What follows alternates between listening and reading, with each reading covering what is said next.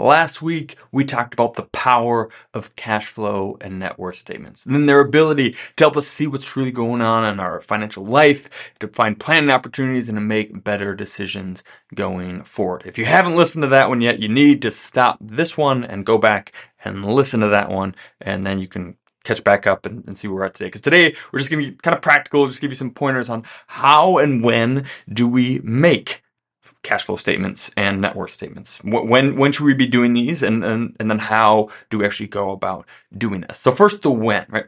I, I think for most people, I recommend that people do this annually. That we complete a net worth statement and a cash flow statement for the year. And so if you're making a net worth statement, we would make that for December 31st, 2022. And then kind of, hey, what was all of our balances? Where, what were we worth? All everything that we owed, everything that we owned, what was it all worth? At the end of 2022. And for our cash flow, then of course that statement would be, hey, what, where, how much money did we make from all of our different sources, and where did it all go for the entire year of January 1st through December 31st, 2022. So we do this annually. And, and that's just a great way to pull year end values. You can pull statements, year end statements, monthly statements for that last month of the year. Uh, and you got taxes that are due at the end of the year and all these things. So you can have a lot of statements that will be year end that way as far as the cash flow side of it goes. And it's, it's just a great time to do that. And then you can see that year over year, you know, as you start making these one after another. And we talked about a lot about last time about having this each year and seeing the trajectory and the total trends for your cash flow and your net worth. Uh, annual is just a great time to do that. So for most people, I would say annually. If you're really passionate about improving your finances and, and, and getting things uh, better, faster, then, or you have a very dynamic income, right? And that changes quite a bit if you're, you're 100% commission or if you're, you know, one of these other things, then you may do it as often as quarterly and you can see kind of hey how did we do in the last three months and you know what's changed and how do we maybe make adjustments and so if, if you have a dynamic income your life changes a lot or you're just really passionate and you really want to see changes you could try to do it quarterly but for most people just not enough is going to change over the course of three months, and you really need to a whole year to see what has happened. Now, of course, if you've heard me in other things, like I'm all about quarterly planning and, and making quarterly goals, and there's a lot can happen in a quarter in the rest of your life, but finances just don't move that quickly. Your net worth doesn't move that fast. Um, and so doing all this work to create these statements, uh, you don't have to do that that often, unless, again, you're really passionate, really want to make these things happen um, beyond that, right? But your mortgage just doesn't pay down that much in three months. Uh, it does over a course of a year, right? It's cool to see the difference between, hey, we, you know, our value of our home has increased and we've paid down this amount of our mortgage over the course of a year, and so we've grown our net worth by that amount. That's cool to see over a year, right? We don't want to be looking at our investments very often. We, you know, once a year is a great time to do that, and so you can track a lot of these things just once a year. And if you're trying to do it more often than that, that's where we're going to use a budget. We'll talk about that next week. So, how do we create then a net worth statement and a cash flow statement. And if you are, I'm to say this quick, if you're a financial planning client of my firm, uh, lacrosse financial planning, then we are going to be doing this for you and with you. And as much as, as much as we can be completing your 2022 statements, we're doing that for you here in January, and then we'll work together to, to finish it off. Um, so if you listen to these live when they air, then you're going to hear about that in, in, just a few days and a few weeks here as we send that out to you. Or you may be have gotten this a link to this episode that we sent you when we announced that we're doing uh, net worth statements. So if this is the first time you're joining us, hi, uh, welcome. We do this every week. Um, and so if, if you're again a client of ours, we'll do this for you. And if you're not a client, maybe you should be. Uh, eh, eh, but if you don't want to be, then what we do have for you is some templates to get started. All right, so if you go to retirementorship.com slash 97, this is the 97th episode. So all of our episodes, they're all numbered, and you can always go to retirementorship.com slash and then the digits for that episode, and it'll redirect you to the blog post for the episode. And in that blog post, we've got two sets of uh, templates for cash flow and net worth. Both of them are they're, they're Excel spreadsheets, and they have one sheet in there for cash flow and one sheet in there for net worth. And we have one for accumulators, people are still working and still saving up, and one for retirees because that looks different. And we talked about this a little bit last week, but especially right, you you save a lot less after you retire than before because you're saving a lot for retirement while you're working. And so obviously that stops when you finally retire. And then instead of saving into it, you're distributing money uh, from from your accounts uh, when you are in retirement and and you're saving into them obviously when you're in accumulating. So those they change enough that we have templates for both. But those are Excel spreadsheets, Microsoft Excel spreadsheets. If you don't have a Microsoft Word subscription, if you don't have it through work, you don't have it personally, uh, Google Sheets now can open and edit full uh, XLS, X, you know, Excel spreadsheets in Google Drive. And so if you've got a Gmail or whatever, you can go to, you know, drive.google.com or whatever it is, and you can just upload it there and uh, and then you can edit it right in there. And so you anyone can use these. They're free to use. The templates are there for free. You don't have to do anything, right? I thought about maybe, maybe reserving this for retired members, but even if you're not a retired member, you can just go click those links in that blog post and it'll just download straight to your computer um, and then you can use those. And so that's to be the easiest place to start. Is start with a template. You can always change it. You can edit it. It's good to have it kind of be, you know, get it to a point where you want it, and then try to use the same template year over year, so you can see those comparisons better. But this is a good place to start. So for net worth, right? How we do this, and so we're going to start with that template, and we'll get it up here in the video. You might want to, if you're normally a podcast listener, you might want to stop and jump over to the video and watch this on YouTube instead. Again, you'll find the video link right in that uh, retirementorship.com slash 97 as well. We're at about uh, six and a half minutes or so into it, so you could switch over to if you want to jump into the to the YouTube video at that point because we'll have it up on the screen. Um, but first, you're going to want to get all your, for net worth, you're going to want to get all your year end statements, right? And so if you have retirement statements, 401k statements, brokerage statements, all those, those should all be available by now for ending December 31st. And right in there at the end of that, that period, it should have a you know a, a, balance and just grab that balance. Don't worry about all the da- you know the negatives in there. If you're looking at a year-end statement for your investments or just grab the balances transfer those over to the template that we have right? And so that's a good way to do all that. You can do that for all accounts any money that you own. You can also do that for debts right? You can have a, a year-end mortgage statement or something like that or or just if you logged in between when the year ended and then and that january payment then you can see kind of what the balance was at the end of the year there. You can grab those credit cards, loans, any accounts that you have at all, banks, if the, things you own or things that you owe, you should be able to grab a statement, get that year end balance from those, and put them right in the net worth statement there.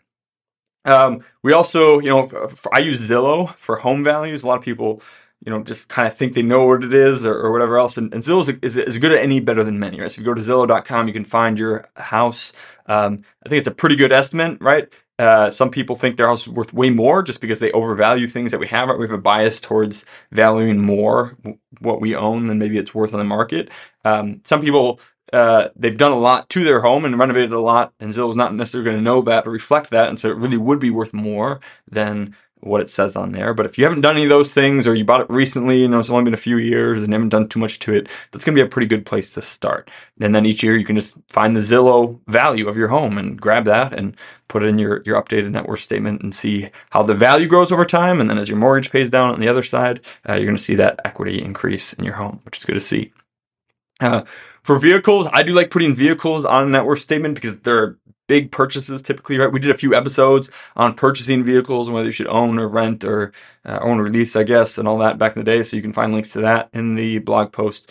Um, but it's such a big purchase, right? And they do go down in value. They're not assets. They're they're big expenses, big liabilities that, that we buy, but they are at least worth something when we get them. And even though that ge- that generally decreases over time, uh, if we have that much going out, in our cash flow to get them, then we should at least be able to see that on our net worth so it doesn't look as horrible when we make these purchases, right?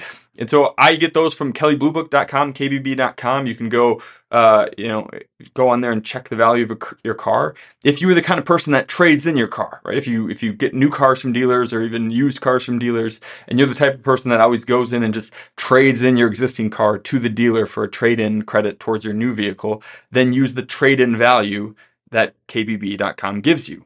Right. And if you are the kind of person that goes out and sells it on Craigslist or Facebook Marketplace or something like that, and you do those transactions and you sell it that way, then you can use the private party value. But if you're the type of person that, that trades things in, right, and then you say, oh, well, it's worth a lot more if I do a, a, a private party sale than I do a trade in. So I'm going to use the private party value, but then you go ahead and trade it in. Well, you didn't get that full value then, right? So, so don't, you know, let's not kid ourselves and, and pretend like we're going to go sell it next time to private party when we're definitely going to do a trade in and use whatever value you would actually use when you if you were to sell it this year right? Um, so that's a little bit on on car values i would do that. There's also a spot on the template for like personal belongings. Um, don't overestimate this category, right? Like this would be kind of an estate, like if you had an estate sale, if you both passed away, if you're married and you both passed away and they had to sell everything in your house, like maybe what could they get for it? And it's going to be pennies on the dollar, right? Estate sales are just everything must go. It's all worth nothing. So you could, you could maybe do just a general amount for the total amount of stuff you have in there. Or maybe you got some collectibles or some of these other things you want to put in there. But some people just choose to put nothing in there at all. And that's totally fine as well. I think cars and and you know if you got RVs or big toys like those are worth putting on there just because again they are such a huge expense for something that we can get a market value for.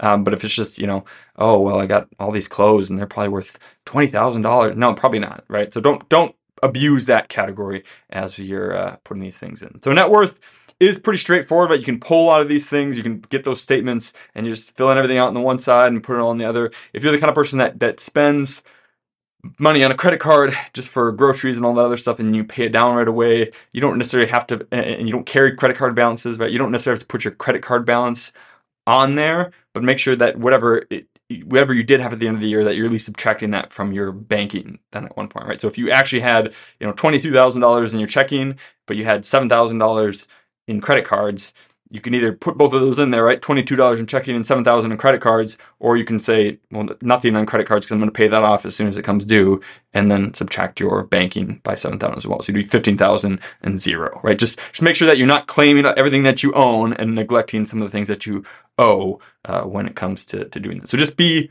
be uniform, do it the same way, do it right as you're as you're putting those in. We don't want it to. Be, it's not. It's not a. It's just for you right? So we don't want to, we're not trying to warp the numbers and make things look better than they really are, because the only one this is for you is for you to make better decisions. So if you're lying about what's on there, or you're you're you're construing it to make it look better to yourself, that doesn't do all the things that we need it to do. So this is just for you. Let's make it as accurate as possible.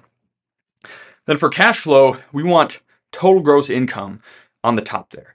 Uh, and that's that's before taxes, that's before retirement contributions, that's before any of these other, other things, and before any deductions, any taxes. That's the number we want at the top for your earned income or your retirement income. So you're fine if you're still working your final pay stub of the year is a great place to get that because it should show you, hey, gross. Here was your total gross numbers that you were paid year to date as of the last check of the year. You can also grab those from like W-2s or 1099s or other places in the tax return will have that that information. Um, and uh, so those are great places to pull that from. If you're retired, right, then you're going to want your gross Social Security, your your gross pensions, your gross IRA amounts that were paid out, uh, not the part, not the actual part that hits your your accounts, that hits your checking account or whatever else, but the gross amounts. We want total income, right? Because we're going to we're going to account for those deductions and taxes elsewhere.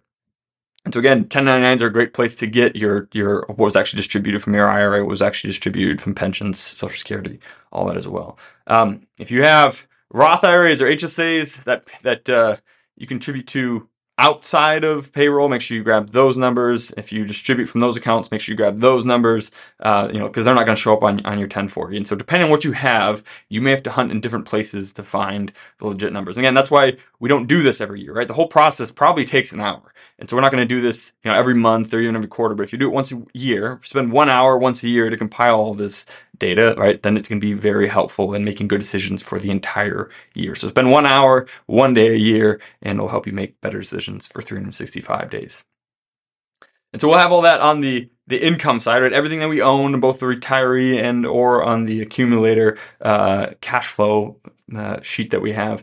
And then you want to start adding, hey, what did we save, right? If we knew we saved a certain amount into our 401k, then we want to put the dollar amounts in there. Hey, again, last pay stub's is a great place to do that. What was actually subtracted from yours, right? Not what was added from employers, but just what was subtracted from your accounts, the total amount that went into your 401ks.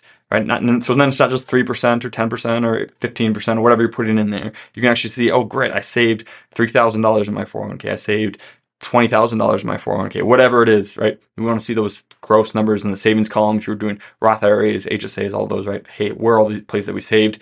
If you're retired, where are all the places we distributed from, and and, and where, where all uh, uh, contributed to the income that we had there. And then on the other side, we have that tax section on our spreadsheet on our cash flow sheet and and it will do some dirty math for you so if you just have gross numbers in there um, it'll sort of kind of give you hey here's you know if you're it, i think it's just set for if you're married finally joining it'll give you a standard deduction automatically subtract out some iras and 401k stuff or whatever it's it's, it's totally just a just to give you an idea of what it might look like. Go actually pull the numbers from your tax return to actually find out what these things are. And then it will show you right on there, hey, how much did we really pay in federal taxes? How much did we really pay in, in Social Security and Medicare? How much did we pay in property taxes and state taxes and all these things? And what's the percentage of all the money that we have? Sometimes it feels like, well, where is it all going? A lot of it is going to taxes. Right. And I think when you see that final number and you make X and then you see a huge Y that went to taxes in that same year, you're like, oh, so that's why tax planning is important right? Because we have so much of this going. How do we make sure that we minimize that over a lifetime? Um, you know, it's, it's going to be a it's going to be a huge number, and so that's interesting to see. You might just look at me, like, hmm, isn't that interesting? Um, so that's where you get all the tax stuff. Then it's got a place in there for insurance. It's usually kind of a fixed uh, and somewhat boring cost, right? Uh, you know, life insurance, health insurance, uh, long-term care if you have that. Some of these other ones, it's you know, p- property insurance, uh, auto insurance, homeowners insurance. You can put all those in there just to again see how much of, of our total income is going to then protecting our assets and our income and some of these other things. And is it too much? It seems like a lot. Maybe we need to go to insurance broker. Maybe we need to go uh, see a fee-only fiduciary financial planner who can evaluate and they can just tell you like, hey, yep, you've got too much insurance here, you're paying too much, or I've seen better rates. Let me give you, you know, send you to a good place where they're not just going to sell you something so they can make bigger commissions, but can get you the right insurance. And you're just not going to know that until you know what the numbers are. So It's a good place to see that. When you're doing that, you know, you can get annual statements for like life insurance or, or auto insurance and all that. And those will usually renew like whenever it renews. So maybe you got June 2nd, and so it renews every June 2nd. And so you're not going to have year end statements for that necessarily. But I think an annual statement does just a good a job of, uh, you know, because they usually don't change too much year over year. Um, and so it will at least give you an idea of what you paid for. So if you just take the, you know, the September 1st, 2022 uh, auto renewal statement, um, that you should have received at some point. Just use that number for your 2022 cash flow, and then when you get the new one in 2023, use that number for your 2023 cash flow, and and so on. And it might not perfectly overlap, but it'll give you a good idea. And then lastly, uh, you know, there's some uh, we got so yeah, insurance cash flow, and then there's just some there's some numbers on there, right? So if you're if you're have yet to retire, it shows you how many years. You know, you can put in the nut, the age you want to retire, and it shows how many years you have left. All right, so how many, how much longer do we have to save and to get this where we need to go? If you're already retired, it, shows, you know, hey, this is how long we've been retired, and this is how many years we need this to last for, right? And I just threw in a number there. You'd have to put in your own, like how, how much you expect to live for, right? But kick it out there, and it can be just a good reminder each time you look at it, like, I know the market's down. I know some things seem really bad, but hey, we, you know, realistically, I could still live another 25, 30 years, uh, and I need this income to last. So let's make sure that we have we're forward looking on all of uh, these things. And so it's got some percentages on there on our template of, of you know savings rates or distribution rates or uh, how much we're paying in taxes and, and all these different things. And so all that's just a good helpful amount. And then the last part on there, there's some things for debts. You know, how much of our cash flow is going out to pay for the past right? How much of it's going towards uh, mortgage, some of which is you know building equity it's actually paying down the actual balance and some of it's just going to interest. And so we can see all those numbers right in there too and, and make good decisions on that. So again takes probably an hour to do this. Carve an hour schedule it in your calendar to to pull all this information get it. If you're a client of ours we're going to be doing this with you and we'll do as much as we can then we'll send it to you so that you can you know see what we have and and fill the rest of the way out if you'd like to. Um, and then uh, you might be asking, you know, if, if, cash flow is the past, right? It tells us where we have been, and net worth is, is, the, is the present. Where are we at right now? How much do we own? How much do we owe? You know, what tells us about the future, and and and how do we how do we start controlling that a little bit? And and a budget is going to tell you where you're going, right? Cash flow says where we've been, net worth statement says where we are, and a budget tells us where we're going. And so that's what we want to cover next. We want to say, hey, how do we start controlling this? How do we start making, you know, being in better control of our money, being good stewards of it? And we're going to spend a couple weeks then on budgeting. And if that makes you groan inside, then stop right there. That means you've done it wrong in the past, right? Because people can do budgeting wrong and it's this horrible nightmare of spreadsheets and all these other things. And there's lots of ways to make it suck. And so if that's if that's your first impression of budgeting, then wait, come back, listen to the couple episodes we're going to do on budgeting, and I believe we can change your mind. Because done right, budgeting can be deeply freeing, empowering, and even fun if we do it right. So come back for the next couple weeks. We're going to talk about budgeting and again, just covering all our bases at the beginning of the year here, so we can make 2023 our best financial year ever. We'll see you next week and have a great week. Cheers. If you enjoyed that, you would love being part of our free membership community. It's called Retire Membership and has a host of benefits all for free.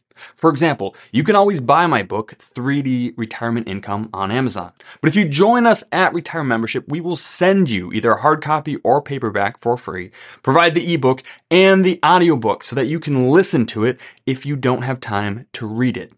In addition to that, we'll also provide you with a bunch of content that you can't get anywhere else.